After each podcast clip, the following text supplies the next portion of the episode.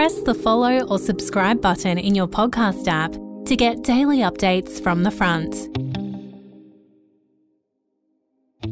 From the Journalists of the Australian, here's what's on the front. I'm Claire Harvey. It's Monday, October 17. There's a budget in just over a week and nearly $10 billion in regional grants promised by Scott Morrison could be axed. Infrastructure Minister Catherine King says even some Labor election promises are being reviewed and may not go ahead. Religious discrimination is on the rise, according to leaders of the major faiths. They want the Albanese government to revive promised legislation to protect religious freedoms. They're expecting Attorney General Mark Dreyfus to release draft laws early next year. China faces dangerous storms ahead, but will be the most powerful nation in the world. That's the message leader Xi Jinping has delivered to the Communist Party faithful at a major gathering in Beijing. More on that and how President Xi is having himself installed as Supreme Leader for an unprecedented third term in just a moment. Plus, later in the episode, the trial of a man accused of raping Liberal staffer Brittany Higgins is racing to its conclusion.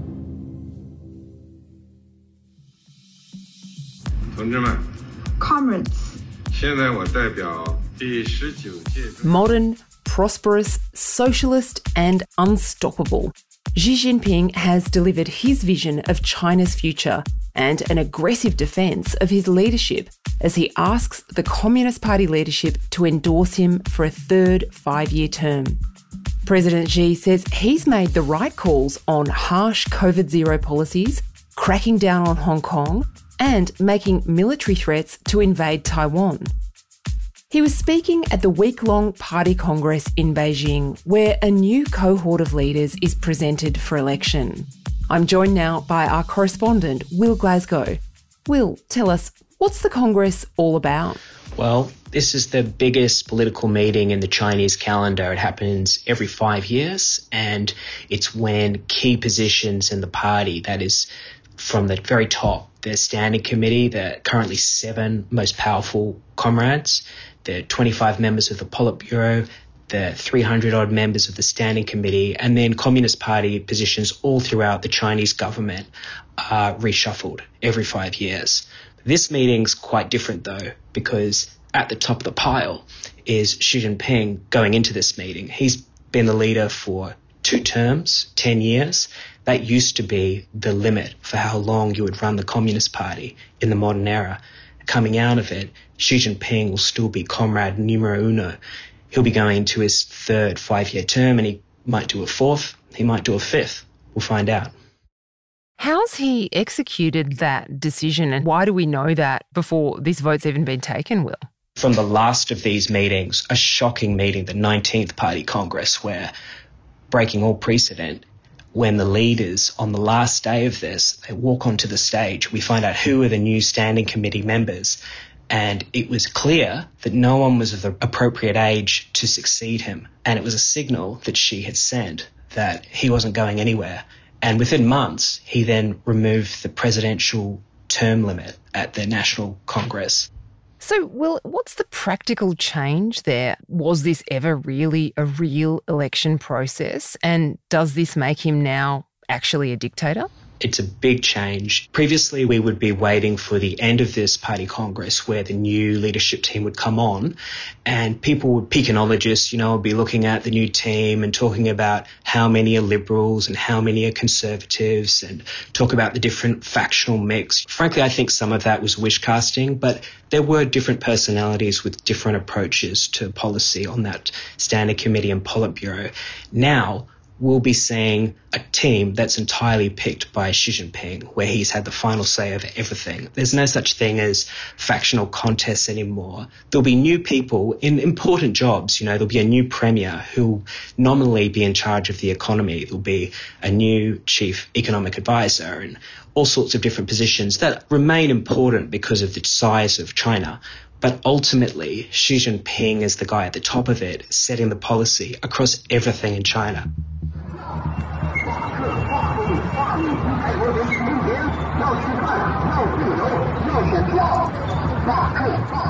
We heard last week reports that there'd been some rare protests against Xi Jinping or against the Congress. What happened to those, and what does the fact that they even happened say? It happened just, just days before, and it lit up the Chinese internet and the China Twitter world. The Chinese internet, quite briefly, until it was censored and purged. The guy who did it was arrested minutes afterwards. I mean, some people, again, they look on that and see a signal that there's unrest within China and that not everyone is on board with Xi Jinping's rule. Now, there's 1.4 billion people in China, and you can be quite confident not everyone is on board.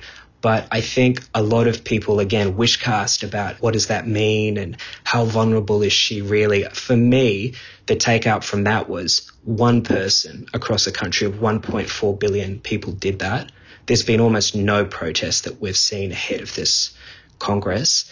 I mean, Xi's taking a third term is such a shocking change for many people in China. Privately, many people are furious about this, but people are very scared. Will Glasgow is the Australian's North Asia correspondent. Coming up, we're entering the final week of a sexual assault trial sparked by Brittany Higgins' allegations. Kristen Shorten joins us for what to expect. I'm Sarah Le Marquand, editor in chief of Stella and host of our podcast called Something to Talk About.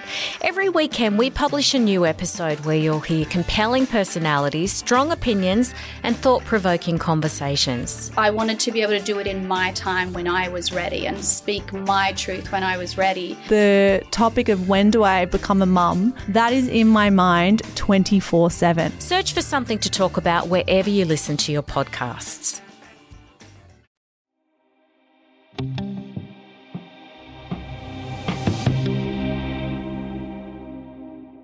Today, the third week of the Bruce Lehrmann sexual assault trial begins in Canberra. This is the man who's pleaded not guilty to raping former Liberal Party staffer Brittany Higgins. I'm joined now by our journalist Kristen Shorten, who's been covering the trial. Kristen, what are we expecting this week, and how close are we now to the end of this trial? Well, Claire, we're very close. This week, we're expecting to hear from the final Crown witnesses. They include Senator Michaelia Cash, Senator Linda Reynolds, who was Brittany Higgins' boss at the time of the alleged rape, and also her partner David Sharaz. Also, notably, Claire, the high profile journalists who are set to be called in the trial, being the project's Lisa Wilkinson and News Corp Samantha Maiden, have been dropped from the witness list. Brittany Higgins gave her evidence last week and concluded it on Friday. It sounded like a pretty emotional, combative uh, period of testimony, Kristen. It was definitely a very heated two hours of cross examination on Friday morning. And this was the end of Brittany Higgins' cross examination. She had, in fact, started being examined the week prior on the Thursday. She certainly looked very calm and composed when she entered the courtroom for the final stretch of her cross examination. But as soon as it was underway, she certainly doubled down on her previous evidence and came out batting away the defense team's suggestions that she had made up the rape allegation out of fear of losing her job and also out of embarrassment.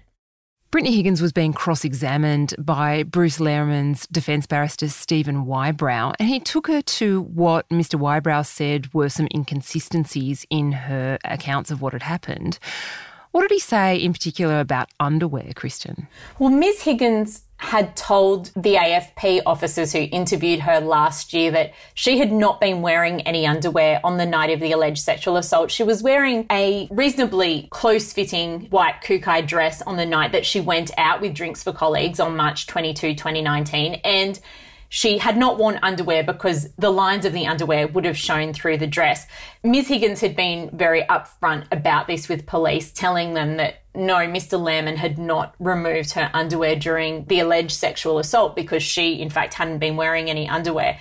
However, on Friday, Mr. Whybrow pulled her up on this because he had a transcript of a conversation Ms. Higgins had had with the project's host, Lisa Wilkinson, and one of the producers from the show, where Ms. Wilkinson had asked Miss Higgins if Mr. Lehrmann had removed her underwear, and Ms. Higgins had confirmed, yeah, he had.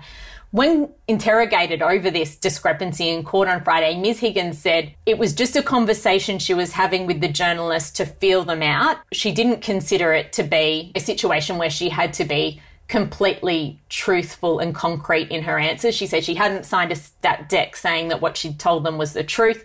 It was just an informal chat. And the reason she had misled them on that point was that she was embarrassed that she hadn't worn underwear that night. She said she was embarrassed by it then, she's still embarrassed by it now, and on Friday she was again embarrassed about it in front of the court.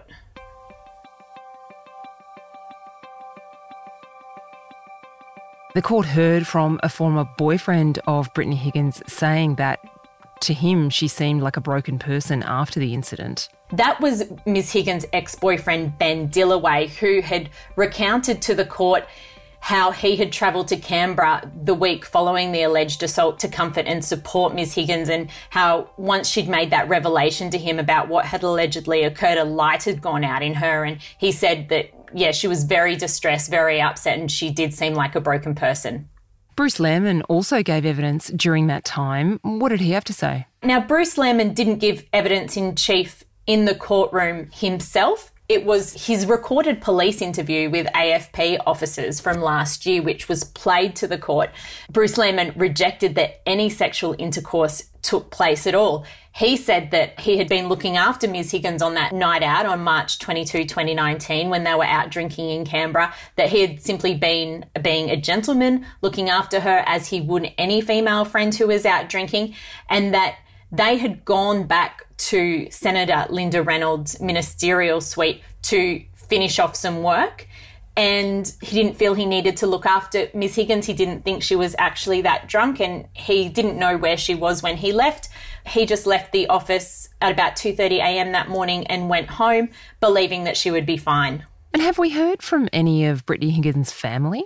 Mid last week, Brittany Higgins' mother, Kelly Higgins, was called to give evidence and it was really a brief testimony. She was in the courtroom for all of about 10 minutes on the witness stand. But what she did say was that it was in November 2019 when her daughter finally revealed the full details of her alleged assault. And Kelly Higgins was visibly very upset. But interestingly, Kelly Higgins said that by that point, Ms. Higgins had become almost unfamiliar to her and unrecognizable. She said she did notice changes in her daughter around March and April 2019 in that she became very withdrawn, had lost a lot of weight, and noticed changes in her personality. And she said that she hasn't been the same since.